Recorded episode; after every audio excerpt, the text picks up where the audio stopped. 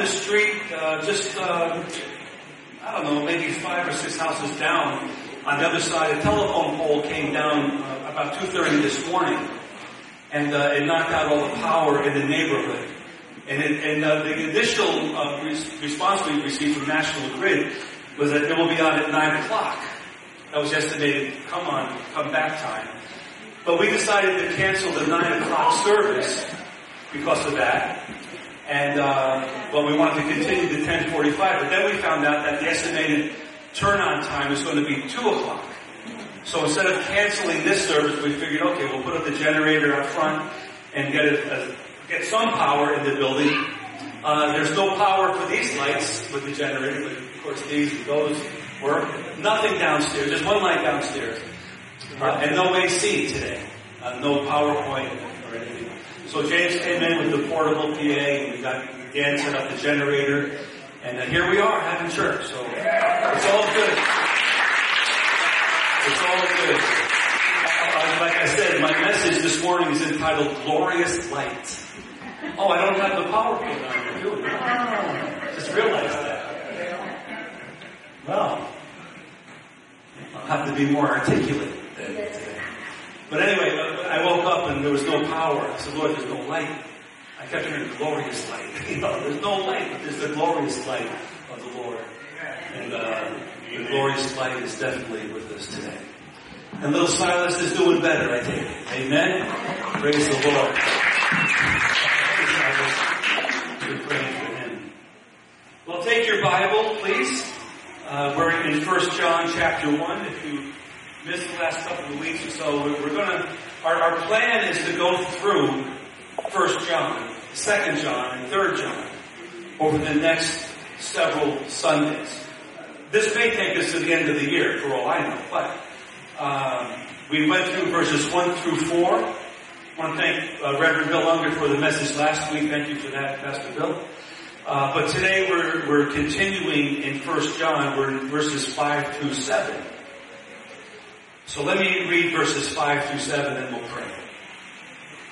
This is the message which we have heard from him and declare to you that God is light and in him is no darkness at all. If we say that we have fellowship with him and walk in darkness, we lie and do not practice the truth. If we walk in the light as he is in the light, we have fellowship with one another and the blood of Jesus Christ, his son, cleanses us from all sin. Father God, thank you Lord so much for your word today on the topic of your glorious light. And we welcome that glorious light of Jesus here today to enlighten our hearts and our mind and our spirit and our bodies. We pray, Lord, that we would just have a, have a greater appreciation for you and, and, and your light and the hope that you bring to the world and of course the light and the hope that is within the body of Christ. Lord, bless this sermon. Help me to preach it well. Let me preach well today, Lord, for your glory. And let the body of Christ learn something from it and, and be able to apply it so that we'll be better equipped for this battle. And Lord, if there's any unsaved person, un, uh, un, pre-Christian person that hears this message, let your Holy Spirit bring conviction and direction to turn to you for salvation. So we thank you, we praise you for it now. In Jesus' name we pray. Amen amen. So verses 1 through 4, uh, if you remember from the last couple of weeks, uh, John was, was declaring to the people what he heard, what we saw, what he gazed upon, what he handled. He was declaring to them Jesus, and his objective is found in verses, uh, verse number 4, that, well, 3 and 4, that they would have fellowship together, and then ultimately fellowship with the Father and the Son Jesus, and that in that arrangement of fellowship with one another and with the Father and the Son, we would have joy, our joy would be full. I wonder if that, those two messages that we preached uh, about that subject, if anyone was aware of the joy in your life, not that your life has been perfect, or problem free, but underneath all that, have you been able to experience the joy of the Lord? Because the joy of the Lord truly is our strength and our hope. And so joy is a characteristic of the Christian faith. That's why we sing.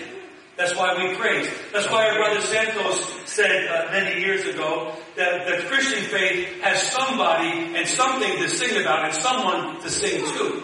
The other faiths of the world don't really have that dynamic, but we have a living person that we sing praises to. And so we have the joy of the Lord because no matter what's going on, Jesus is with us on the mountaintop or in the valley. Praise God.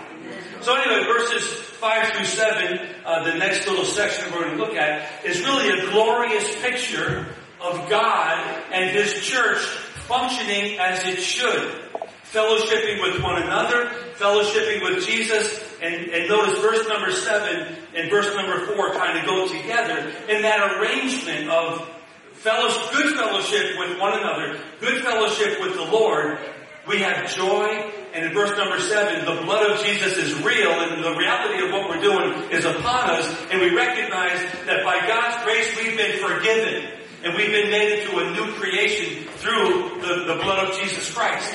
So let's, let's just get to the point. The point, what John is saying is, if we want joy, if we want some peace of mind, if we want some awareness that we're okay with God, we have got to stay focused on Jesus. No church can function if they lose focus on who Jesus is or what he did. If any church, any fellowship gets too involved with social issues, political issues, whatever, and loses sight of who Jesus is and what the Word of God really says, that church will no longer experience the joy of the Lord or the fellowshipping of the saints and the fellowship of the Father. And have an awareness that the blood of Jesus is on us and has cleansed us. I don't know about you, but one thing I really, uh, really uh, appreciate about being a Christian is knowing that my sins are forgiven. And then verse number seven, in that context, the blood of Jesus is upon us. And can I tell you, that doesn't just happen one time. It happens continually. Because we're always involved with something, either what we do or what we say or what we think. There's always some reason to be under the blood of Jesus. And so what John is saying, he, paints a, a, glorious picture of the, the glory of God infiltrating our hearts. So the theme of light and dark is prevalent in most stories, most books, most movies, most songs, most plays, even opera. Uh, there's there's stories of light and dark, good and bad, uh, good versus bad, and there's a battle for the heart and soul that will be claimed by either the light or the dark. And that's the backdrop of many classic novels and movies, etc. And we're in our own battle. But the good news that John says, and the good news that we proclaim in, in the epistle and the gospel is that God is light, and His divine providence, He's made provision for anyone that desires to have relationship with Him in spite of our own darkness of soul and spirit to have fellowship with Him. Because His light has overcome our darkness.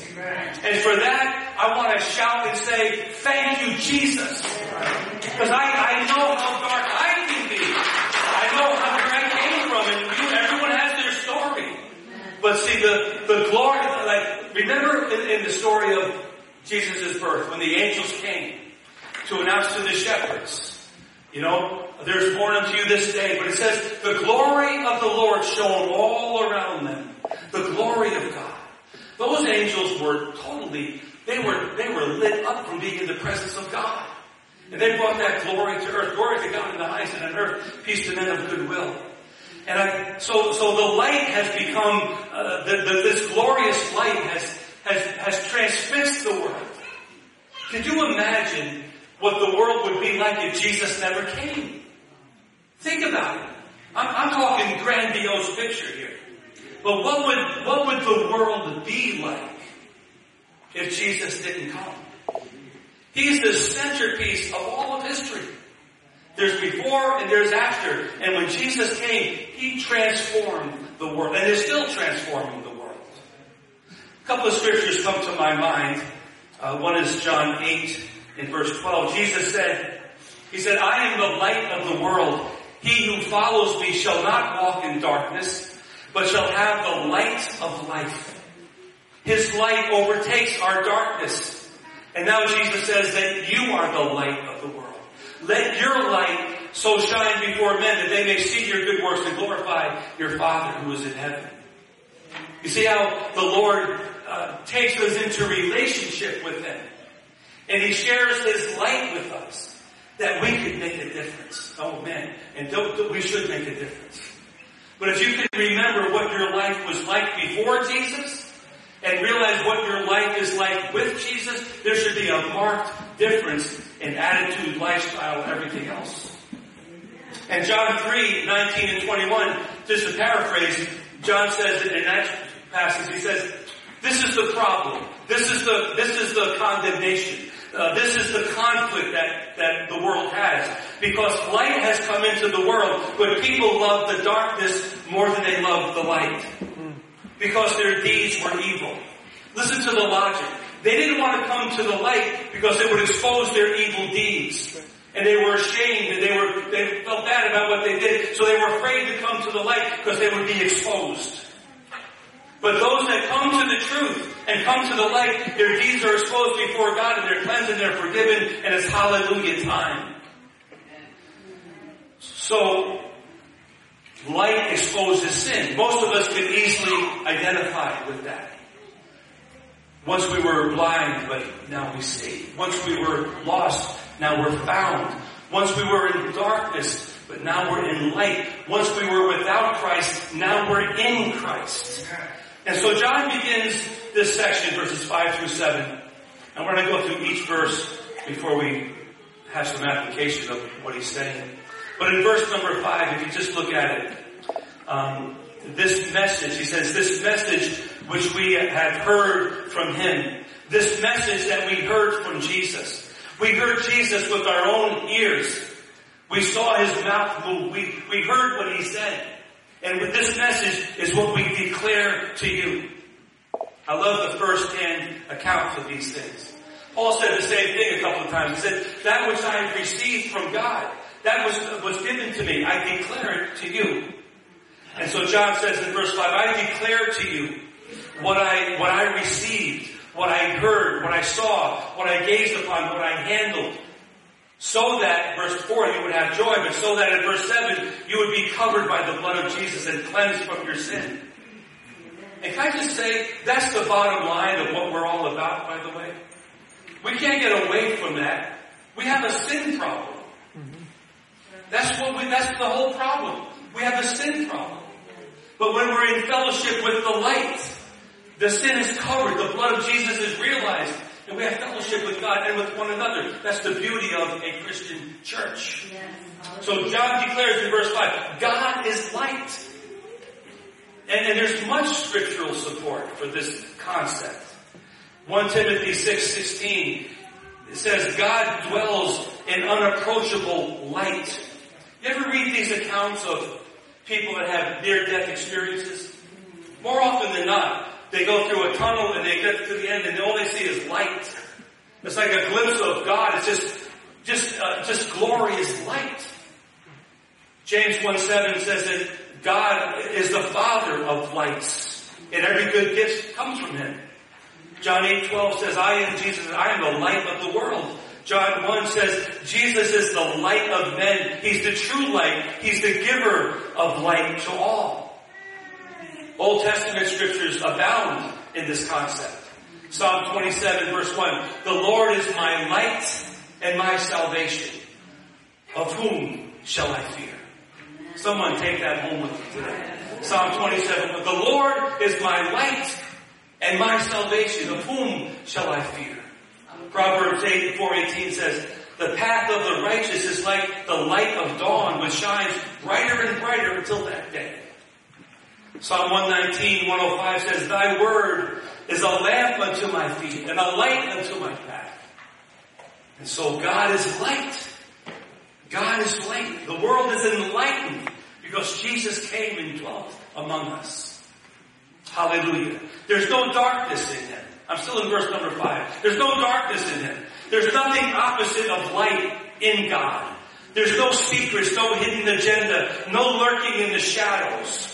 There's nothing bad, nothing evil, nothing deceitful in God. He's pure. He's good. He's holy. He's wholesome. He's sinless. He's perfect. He's free of sin. There's no stain of sin upon him. He's unbroken, unfazed. He's complete. He's unafraid of darkness. He's unafraid of evil. He triumphs over evil. God is light. He's pure. Now most of us, although we've been forgiven and cleansed of our sins, most of us have a history. And we deal with the remembrances of what we did before. Maybe there's been some consequences. You know, there's consequences of our sin, even though we're forgiven and cleansed. We may have moments of, of just being, feeling guilty still, or feeling condemned still a little bit, even though we know we're washed and we're cleansed, but the after effects are lingering in us because we know what we did, what we were. God has none of that on him. He's pure. He's totally sinless. So when we say God is light, we're saying He has no hidden secrets. There's no dark, there's no history of a sinful past. He's pure and He's holy. And, and the, the amazing thing is, He calls us into that light. So that our darkness could be swallowed up in His light. And this is the message. This is what John says in verse 5. This is the message which we've heard from Jesus and declared to you that God is light. He's perfect. So verse 5 really describes God. It, it, says there's no darkness in him at all. I like how he says at all, because someone would say, isn't there a little bit of darkness in him? No, there's no darkness at all. He's pure light. He's pure hope. He's pure, he's pure love. I, I, I just love the description. So that's why sometimes when we come into a, the presence of a holy, righteous God, we cry. We shake. We, we, we react. We, we may fall down. We may, we may, you know, something may happen to us physically. We may respond in such a way. I, I, I can't stand, I can't stand in front of God.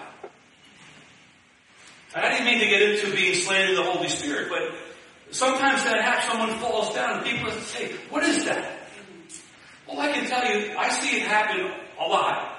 It happened to me one time in my whole Christian life, and I'll never forget it. I was in a prayer line at a healing service in Tarrytown, New York, many years ago. I don't know if you remember, Pamela. Uh, Grace and Vessels were ministry. And I went up there, I was a relatively new Christian, I went up there for prayer. And all I remember is she looked like she was red to me.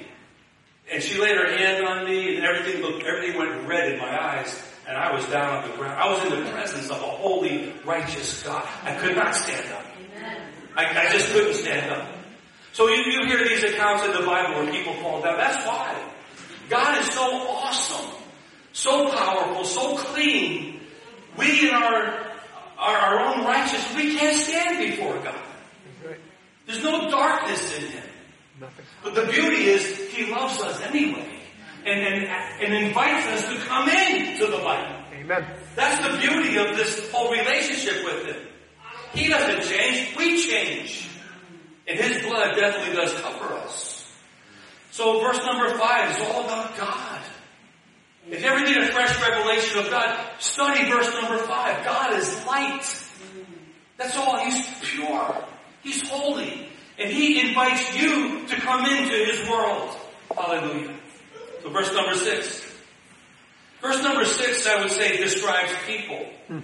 Where it says, if we say, and, and let's be honest, a lot of us say a lot of things.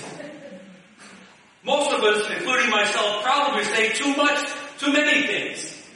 But if we say we have fellowship with Him, if we say, you know, we have fellowship with God, and God is light, and yet walk in darkness, is that possible? Well, apparently. Then it says, if that's the case, we lie and we don't practice the, truth. The, the, the truth. Hmm. Man, talk about a, going from a mountain to a valley.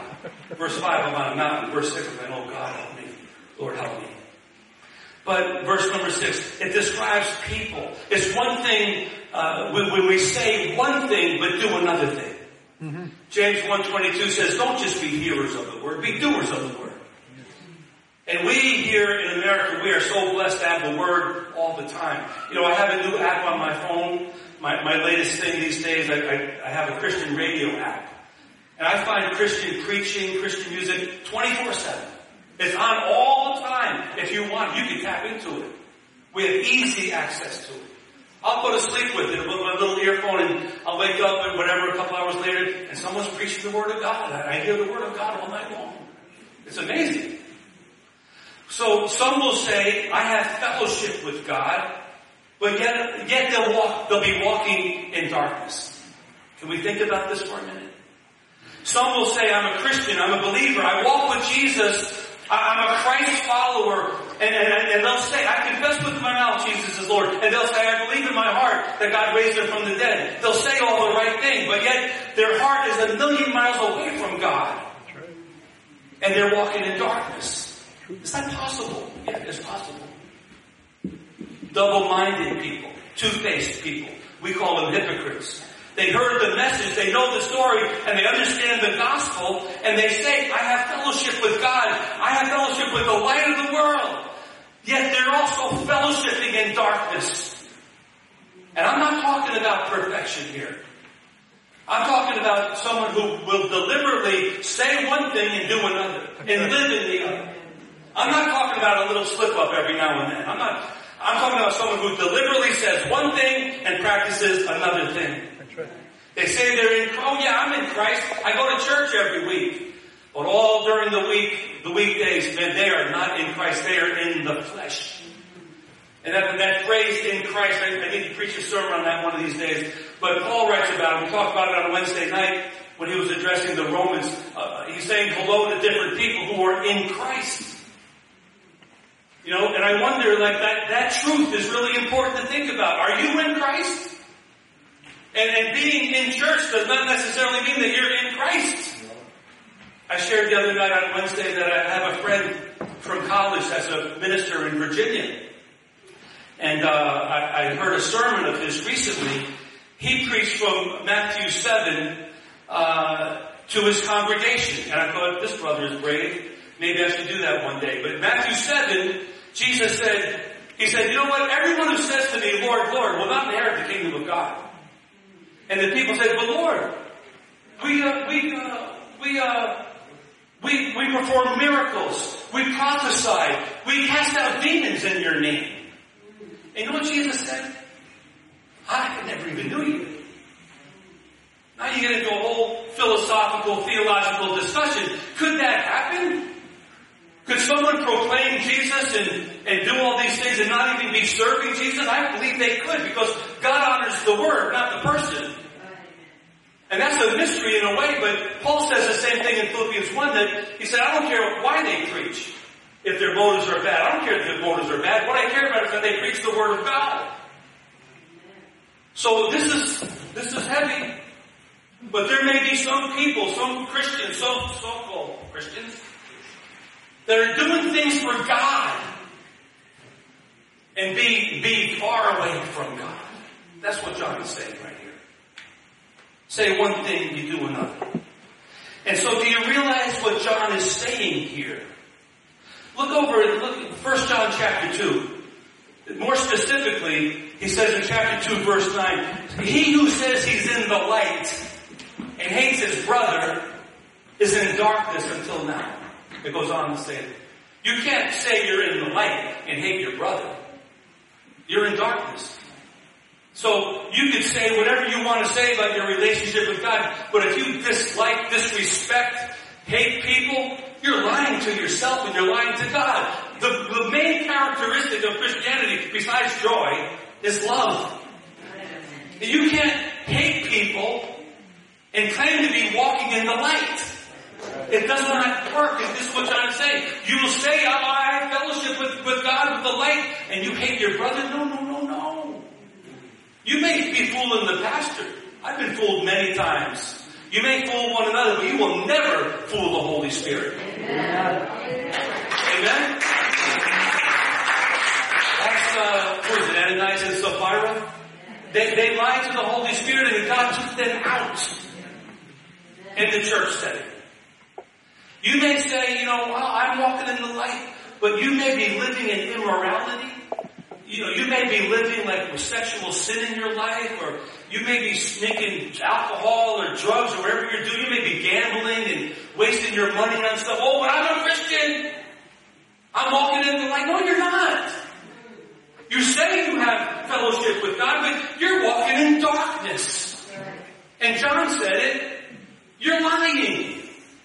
That's a lie to say that you're in Christ. You're not in Christ.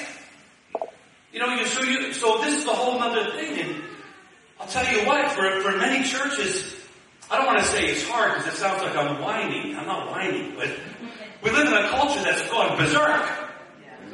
But the culture has influenced the church that you say things in church and some people think that you're crazy by saying things that you say, like, like marriage is still an institution of God. Marriage is still valuable in God's. Sex before marriage is wrong in God's eyes. This is, people say, what are you, crazy? You don't drink, you don't smoke, you don't get out. God is legal now. Well, so is alcohol. So you can say whatever. And, and you know, well, the, you can say, oh, I walk in the light. Hey, did you hear about Mother so and? You're not in the light. Gossip is a poison in many churches. Absolute poison. Uh, you, you, you can't say, I'm in the light, I have fellowship with God, and gossip and talk bad about people and put people down. But the thing is, we don't have to settle for verse number six. We don't have to live in verse number six. Look at chapter 2, verses 1 and 2. He says, My little children, these things I write to you so that you may not sin. If anyone does sin, we have an advocate with the Father. Jesus Christ the righteous. Yeah. He himself is the propitiation. He's the atonement. He's the sacrifice. Uh, he, he's the one who paid for our sins. Not only for ours, but for the sins of the whole world.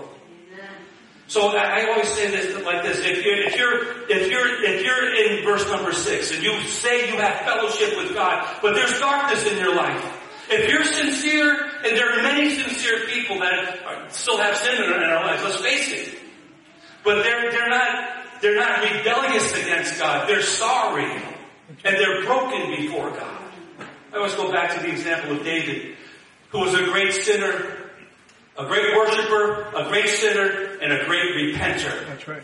When he did wrong, he never tried to cover it up.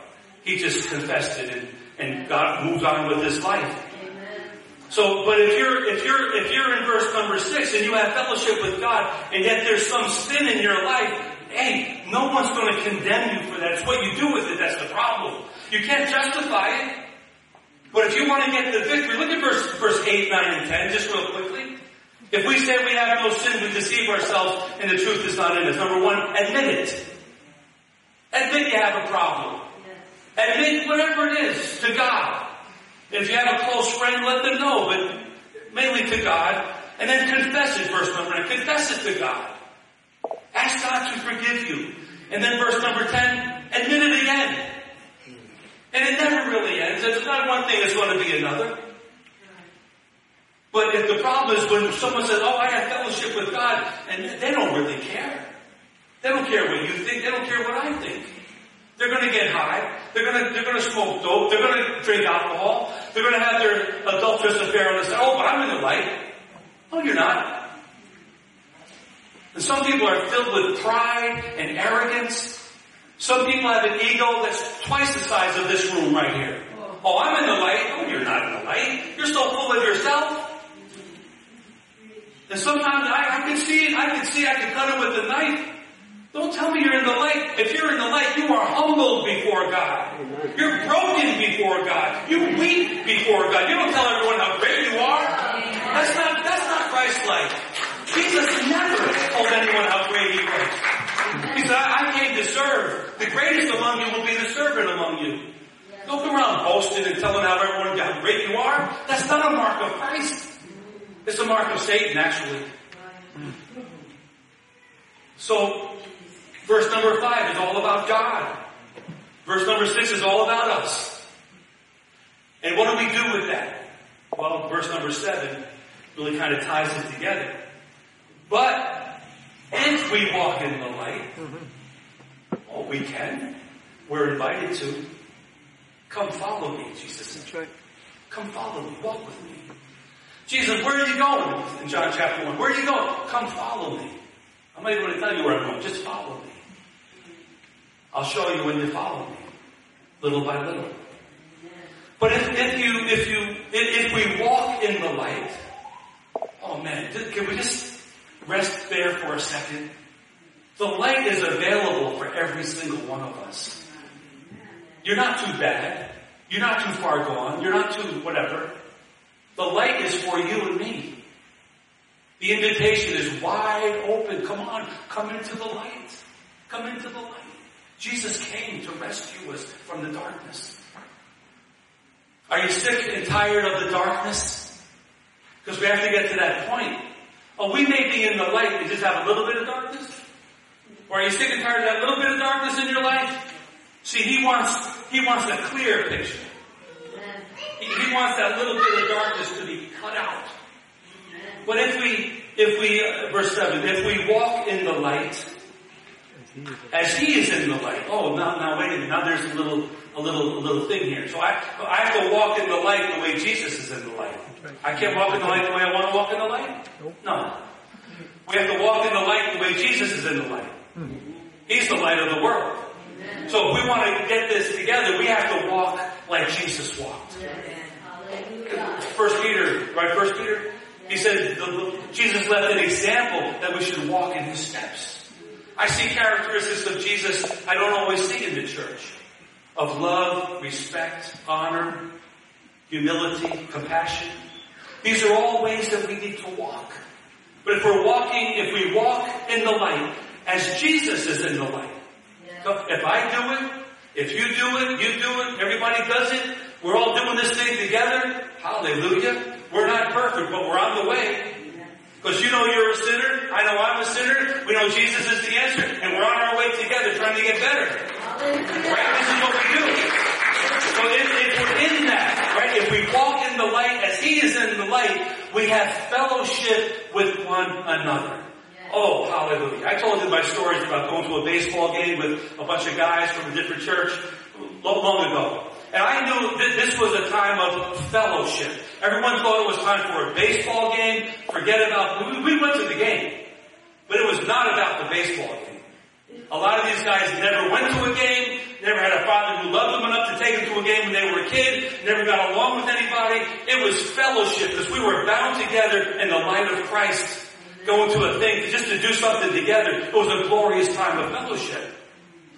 So if we recognize who we are, and we're all sinners saved by grace, and we're all trying to walk in the light as He is in the light, not in the light that we want to describe or pursue, not our own light, but His light, then we have fellowship. Isn't that glorious? That's how we have fellowship. Oh, I have nothing in common with that person. What? You're a sinner, they're a sinner, what, what do you want? You're saved by grace, there's, what do you want? You're from over there, there's so what? You know, there's something, there's something about fellowship like this that's uniquely special. But in that setting, we have fellowship with one another. Now verse number four says, when we, uh, three and four, when we have that fellowship with one another and with the Father and the Son, that's when our joy is made full, right? We talked about that already, but in verse number seven, when we have this going on, the reality of the blood of Jesus cannot be hidden. We're all together because of what Jesus did for us. We're all together because of the blood of Jesus. And we're all cleansed by that blood. I'm cleansed, you're cleansed, no one's better than anybody. We're all saved by the blood of Jesus Christ. And that creates fellowship. It's glorious. It's glorious. When, when, when, when a church does that, man, now we're ready to move. Now we're ready to move. Amen. So, let me give you three spiritual truths based on these three scriptures of verse 5, 6, and 7. Here's spiritual truth number one. The glorious light is revealed only in Jesus Christ. As I said before, He invites us to walk with Him through this life, into the eternal life. But in John chapter 1, verses 1 through 5, let me read it to you real quick. In the beginning was the Word, and the Word was with God, and the Word was God. He was in the beginning with God. All things were made through Him, and without Him nothing was made that was made. In Him was life, and the life was the light of men. And the light shines in the darkness, and the darkness did not comprehend it. In verse number 14, the Word became flesh and dwelt among us, and we beheld His glory, the glory as of the only begotten of the Father, full of grace and truth. Jesus is the light. He's the light of the world. He's the light of life. He's the true light. And I want to ask you, do you see, that's why we say, open the eyes of my heart. Do you see Jesus at work? Because I'll tell you why. We can have a service and someone will say to me, man, that was a great service. I felt God. Same service, someone else will say to me, man, I, I think we missed God today. Is your cup half full or half empty? What are you looking at? See, but if you have a spiritual eye, you can see God at work. You can see the revealed light of Jesus Christ. Do you see the light in the midst, in our culture, in the midst of everything? I mean, so many things are going wrong in our culture. Do you see the light in, in the midst of disasters worldwide? Germany's flooded. Fires out west. Haiti has political turmoil. Cuba has political turmoil. There's, there's unrest everywhere. But can you see the light of Jesus reaching out to those areas of the world? He is doing that. Can you see the Lord working through the pandemic and sicknesses and calamity and social unrest and so forth? Jesus said, if you seek me, you'll find me. He's here. But it's how we, you know, how we approach that. The big problem with all of that is, is that although light is available and light is here, darkness is right around the corner. You don't have to go far to find sinfulness and, and rebellion in our culture. It's all over the place. But 2 Corinthians 11, 14 has a very important little scripture that I need to address. It says that Satan disguises or transforms himself as guess what? An angel of guess what? Not darkness, as an angel of light. Oh my goodness. So, so my, my interpretation of that is all that glitters is not necessarily gold. All that, there, there are people, things, experiences that appear to be as light and they're not light at all. There are some things that happen that may feel good, or may cause us to prosper or cause us to be promoted or to be popular in some way, but they're not really necessarily from God. It's not the light. It may be a trap to bring you down in a different direction. But Jesus is the light. And, and most of us have been here before, but culturally, people will try, you ever hear the phrase, uh, so and so was lit up? I used it earlier in a, in a positive way, that the angels were lit up because they were in the presence of God. But use, use that phrase today, people are talking about getting lit up from alcohol consumption, or drugs, or, or having a, you know, that, that phrase applies to many different things. Some people have a rush when they gamble. That's right. It's like an adrenaline, a epinephrine rush. Pornography, same thing. There's a chemical reaction to things, and we feel lit up, we feel enlightened by these things that are false and, and on shaky ground. But the world is looking for something to enlighten them. And they're missing Jesus in the whole thing. So these things will maybe cause us to feel good or whatever. But let me tell you, and, and I, there's a movement now in the church, not, not this church, but in the church at large, where now that pot is legal, let's all go get high. Everything's fine. Can I just say something about, well, it doesn't say anything in the Bible about that. Yes, it does. In, in Romans 12, 3, it says to think soberly. Right. You can't think soberly if you're drunk or stoned or, or whatever, if you're, if you're lit up through gambling or pornography or anything else. You can't be sober minded. You can't be clear minded when those other things are affecting your brain. And so he said, uh, 1 Thessalonians 5 says, watch and be sober. Titus chapter 2, the whole thing, uh, the end of that chapter. Young people, old people, children, young, uh, young men, young ladies, old men, old ladies, all be sober minded. Amen.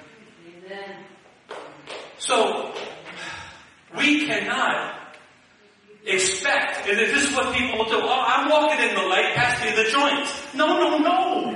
It can't work. Oh, I'm in the light of Jesus. Uh, uh, pass me the vodka. No, no, no, no. Come on. See, see, if that happens, we're, we're slighting God as though He's not enough. That's right. He's not enough, really. He died on the cross for our sin. That's not enough for us. No, I need, I need something extra. I need to watch pornography to get a little rush going in my brain. No, no, no, no. I need to gamble get that rush going because I get so excited when I gamble the slot machines. Is Jesus not enough? He is enough. Mm. Is enough. Some people say, well, no, I, I've seen this. I'm so successful now. God's got to be in it. Not necessarily. Maybe. Jesus said in Mark 8:37, "What will it profit a man if he gains the whole world and loses his soul? What good is all your riches going to be when your soul is far, far away from God?" Listen, if God blesses you with money, thank Jesus. If God blesses you with popularity, thank Jesus. If God blesses you with finding favor with people at work or whatever, thank the Lord for that. If you've got good health, Man, thank God for that. That's a gift from God. If you got success at work and you're doing okay and you're, you're able to do things, thank God for that. There's nothing wrong with that. It's when you leave God out of the equation that it becomes a problem. The glorious light is revealed in Jesus Christ. Remember the story of Palm Sunday when Jesus came riding in. And in that context, you know, everyone's, you know, waving and singing and and he comes in and he begins to cry. Think about it. He begins to cry. He says, Oh, Israel, Israel, if only you knew the hour of your visitation. I'm like a, a hen. I want to gather my chicks and I want to, I want to mother you and take care of you, but you missed the hour of visitation. And I'm, I'm afraid that maybe some are, are missing the hour of visitation by going in different directions, different streams to feel right or feel good when Jesus is standing by saying, hey, what's the matter with me? Am I not enough for you? When Jesus, Matthew 11, 28, come to me. Come on, come to me, trust me. You don't need to get high. You don't need to get drunk. You don't need to smoke pot. You don't need pornography. You don't need to gamble. You don't need to do anything. You need to rest and sense my presence with you. You, you need me. You don't need all these other things. So, this glorious light is revealed in the person of Jesus Christ.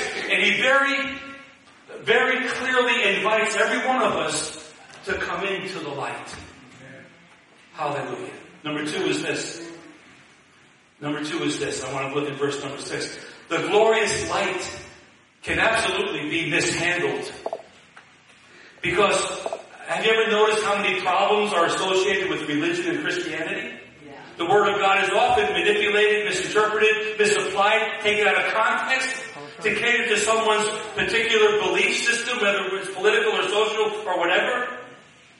So verse number six, you say you're with God, but you could be in darkness. And I, I think about the American church. I think about the Western world.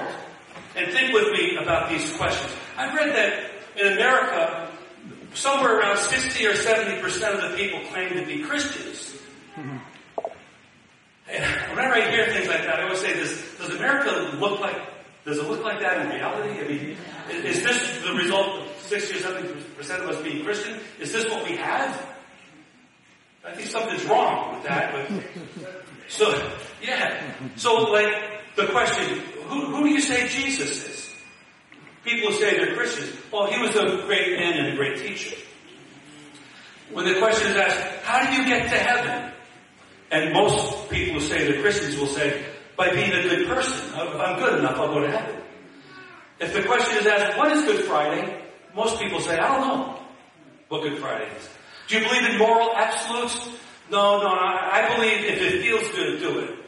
This is people who say they're Christians. Eh, do you believe in marriage? No, not really. It depends on the people. Do you believe in morals? Eh, each one has their own morals. Do you believe in church? No, the church is corrupt. Do you think God has an influence on what you do with your money? No, no, no. That's only for rich people. Rich people should give. Other people don't need to give. Do you believe in the Trinity? I believe in the Trinity. Most, most Christians, most people say they're Christians say they believe in the Trinity, but they have no idea how to explain it. Do you believe in the Bible as the Word of God, the inspired Word of God? No, no, no. The Bible is a bunch of stories. I take it. I take what I want. So, we won't turn to this, but in Romans 16, we looked at it on Wednesday night. After Paul spends considerable amount of time saying hello to this one and that one, they help me, they work, they work with me, hello, hello, greet them for me. After, after like, I don't know, 10, 12 people, he goes down to verse number 17 and he says, he says, now, note those people among you. My paraphrase, they're nothing like the people I just named. Note the people among you that cause division and problems, that are backbiting, mark them, because they're not really in Christ. Now, this is a little scary. They're in the church, but they're not in Christ. And they're causing problems in the church. So he says, note them, mark them. Because they're really, they're, he said, he uses the phrase, they're filling their own belly. That's a phrase meaning they're only doing things to satisfy their own ego. So they, they act like, or they appear to be part of the church, but they're not. They're causing so many problems, and avoid them. Avoid them. Like when Jesus taught about the wheat and the tares. And one of the apostles said, well, uh, do we cut down the, the, the tares, the weeds? And just like the wheat, and she said, no, no, let them both. I was on.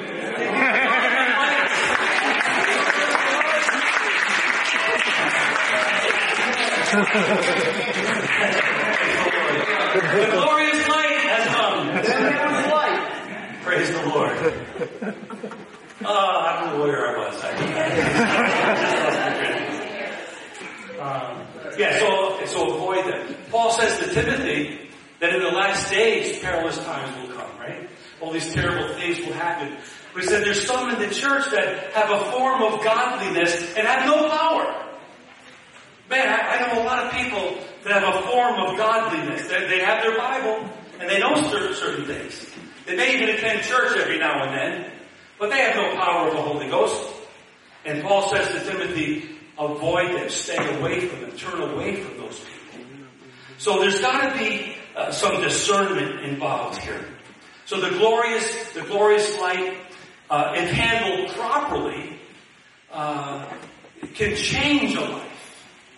But unfortunately, people can say they're in Christ and in the light and in God and not be submitted to God. This is the scary part. That's why when you read the epistles, they're so hard hitting sometimes. I, I would, like for years, I never realized they were written to Christian people, so-called Christian people. I thought they were written to people who had no affiliation with God, but they're written to the churches. So in the churches, there are all these different types of people that you know, I don't know if they're going to make it. So, but if handled properly, in fact, in John 4:23, Jesus said, uh, "The time is coming. The time is now when the Father is seeking people who will worship Him in spirit and in truth." You see, like I said, we can fool each other easy, but we can't fool God. My goodness, He knows our spirit. He knows our heart. He knows when we're full of baloney and we're full of nonsense. He knows it all. Let's stand together. We're going to read verse number seven. So if you have your, your app or your Bible, we're going to read it out loud. And so there'll probably be some different translations, but that's okay. That might be interesting. Well, I just got really hot in here. I mean, I was hot before, but the AC probably works now, it's too late. Okay. 1 Peter 1 7. Say it with me. But if we walk in the light, as he is in the light, we have fellowship with one another, and the blood of Jesus Christ, his Son, cleanses us from all sin. One more time. But if we walk in the light, as He is in the light, we have fellowship with one another. And the blood of Jesus Christ, His Son, cleanses us from all sin. Hallelujah. Every head bowed for just a minute. We're going to close out here in just a second. Whew. The glorious light. Glorious light. It's glorious. Hallelujah. Who wouldn't want Who wouldn't want that? Man. Jesus, uh, John said, the condemnation, the conflict is the light came and, and people chose darkness over the light. Because if they came to the light, their deeds would be exposed to God and they wanted to live in secrecy. What a shame. What a shame. Nothing is really hidden from the Lord anyway. Come to it. Is there, anyone here today that, you know what? You may say you, you you have fellowship with God, but you know in your heart of hearts, you don't really. You're, you're walking in darkness. The way you think, the way you talk, the way you interact with your wife or your kids or your boss or people. You, you have a mean streak that's not submitted to God. And you say you're in the light, you're not in the light. And it's become a lifestyle to be mean spirited and to be filled with ego and pride. And you know what? You might be fooling people, but you're not fooling God. This is a moment of truth. This is that. This is a real moment of truth. Verse 6 If we say we have fellowship with Him and walk in darkness, we lie and don't practice the truth. We don't have to live there any longer. I, I want to ask the question is, is there anyone, this is between me and you and the Lord. I just want to see so I know. But is there anyone here today that's sick and tired of being double minded?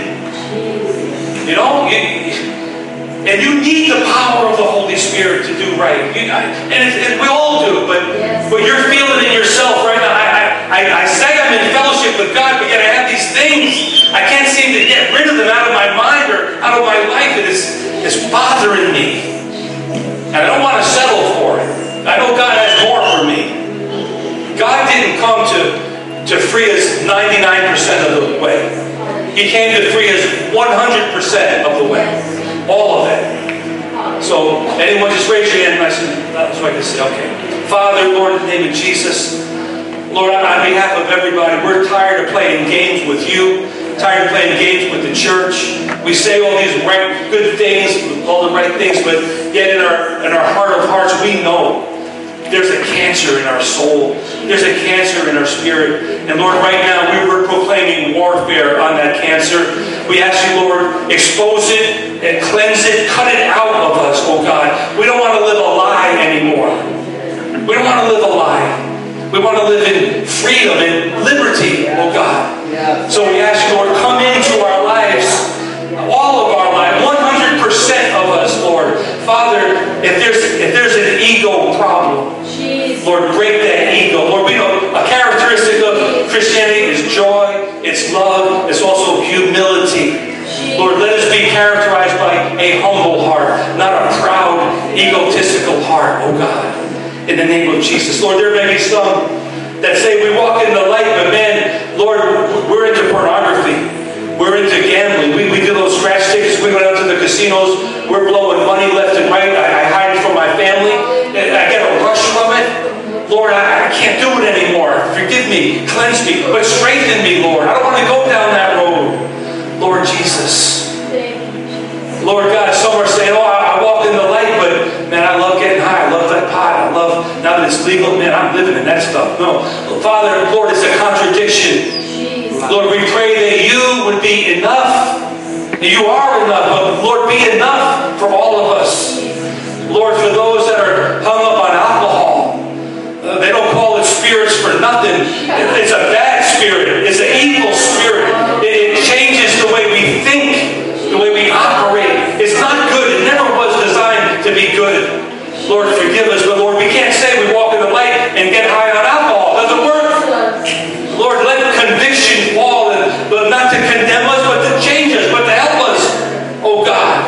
of Jesus. Yes. Lord, some may have a bad temper. Some may have a bad mouth. Some may be rude. Oh, I'm in the light, but man, I'm rude. No, no, Lord, change us. Change us, oh God. And Lord, as, as we're praying this prayer, I'm reminded of verse number seven that when we walk in the light, as I walk in the light, as people walk in the light, we're walking together, realizing we're all nobodies. Who are we? We're nobodies, but we're trying. And as we walk together, as you walked, Jesus, as we follow your teachings, as we follow the Word of God to the best of our ability, we have fellowship with one another. In, in that journey, Lord, we're getting healed. We're getting mature. We're getting stronger. And we have fellowship with you and with your Holy Spirit. And Lord, in that context, we all sense the blood of Jesus, the blood of Jesus, the blood of Jesus, cleansing us, forgiving us, making us pure and holy and righteous, and empowering us to live a good, wholesome life for the kingdom of God. Lord, fill us with that today. So, Lord, we thank you for this. Uh, may your glorious light burn in our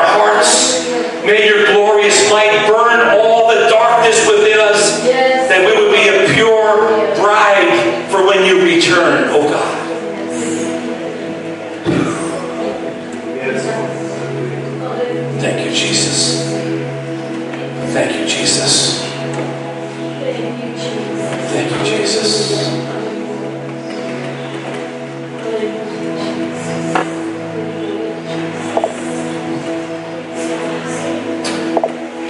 Does anyone need to surrender to the Lordship of Jesus Christ? If that's you, I'm going to ask you to come up here and stand here, right in front. Just stand here, to rejoice with you, and we're going to pray for you. Anyone else? Anyone at all? I need Jesus to be my Lord and my Savior.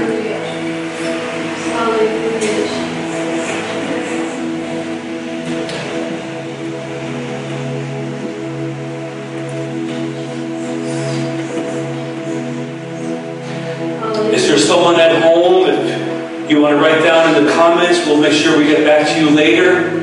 Or you can call our office. Send us a note. We want to surrender to the Lordship of Jesus. Lord God, thank you that we have this word from John. Lord, I think of John being the beloved apostle, the one who put his head on your breast at the Last Supper Yes. the one who was also a son of thunder, who said things sometimes that were not said in the right place or the right context. But I think of John as someone that saw you, heard you firsthand. He's proclaiming truth to us, unadulterated truth, the pure gospel. He knew it, he lived it. And so, Lord, help us to apply it to our lives today that the glorious light is here for us. Let us jump in, oh God. Yes. Let us, Lord, help us to fight against the darkness that's all around us. Through media, through people, through whatever. Lord, cleanse our heart and let the light purge us.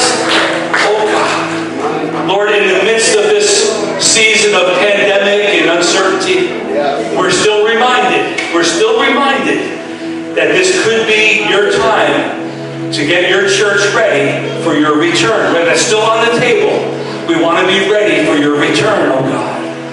Let us be living and thriving in that glorious light of Jesus Christ. Yes. Thank you, Lord. Thank you, Lord. Thank you for the service today. We pray it all in the wonderful name of Jesus Christ, our Lord. And everybody said, Amen. Amen. Praise the Lord. Well, we're going to dismiss. If anyone needs prayer, I'll be around if you want to pray. Someone had told me, by the way, that uh, a couple of weeks ago when the man was here that was blind, when he was prayed for, it was after the preaching of the word when he received his vision. Not 100%, he probably got about 50%. But there's a scripture that says signs and wonders will follow the preaching of the word. So I want to make sure we have an altar time after the preaching of the word if anyone needs a miracle. All right, God bless you. Have a good day.